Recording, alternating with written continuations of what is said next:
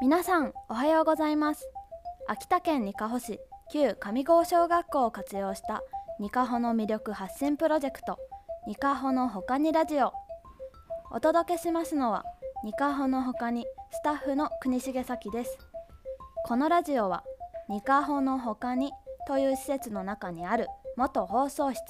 スタジオいちじくからお送りしています。地域おこし協力隊としてにかほ市に移住した私が毎週にかほの魅力について発信する番組です。ということで今日私がにかほの他にお住まいの方にご紹介したいのは院内油田院内油田はにかほ市の院内地区に現存する油田の遺跡です。今から100年ほど前の1922年に採油が開始されたという歴史ある遺構です。当時の櫓や採油に使われた機械が当時のまま残されていて貴重な産業遺産となっています。産業遺産とはその地域に根付いていた産業を後世に伝えていくために保護された遺跡のことで全国では長崎県の軍艦島や群馬県の富岡製糸場などが有名です。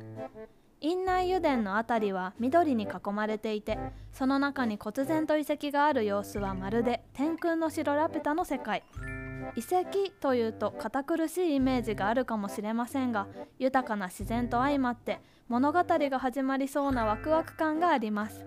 また石油が出るということはかつては海だった可能性もあるということ。そんなことも想像してみると楽しみも膨らみます。明治維新の後近代化を目指した日本で開発が急速に進められたのが石油産業。明治9年から全国で油田調査が行われ日本海側を中心に数十箇所の油田が発見されました。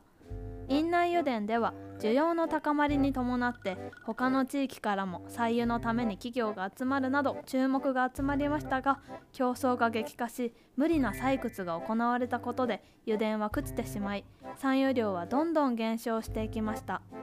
戦争による需要も高まってその後は国内にとどまらず国外の油田にも目が向けられるようになり現在のインドネシアを中心とした地域に院内油田で勤務していた人も多数送り込まれ第二次世界大戦下でたくさんの戦死者が出たそうです。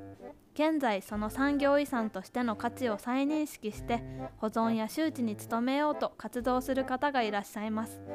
保護しなければ朽ちてしまいその歴史とともに忘れられてしまうかもしれないということでまずこの遺跡を知ってもらうためのハイキングコースの整備やトレッキングイベントの開催などを行われています。かつての近代化を支えた建物の後からは当時の時代背景やその前後で社会がどのように変化したかなどを学ぶことができます。ニカホは工業の町として栄えていますがその背景に油田採掘の歴史があったこと近代化や戦争の歴史など後世にも語り継いでいかないといけない歴史ではないかと思います。ぜひ皆さんもそんな歴史を感じに院内油田跡を訪れてみてください。ということで今週ニカホの他に向けてお届けしたのは院内油田でした。来週もお楽しみに。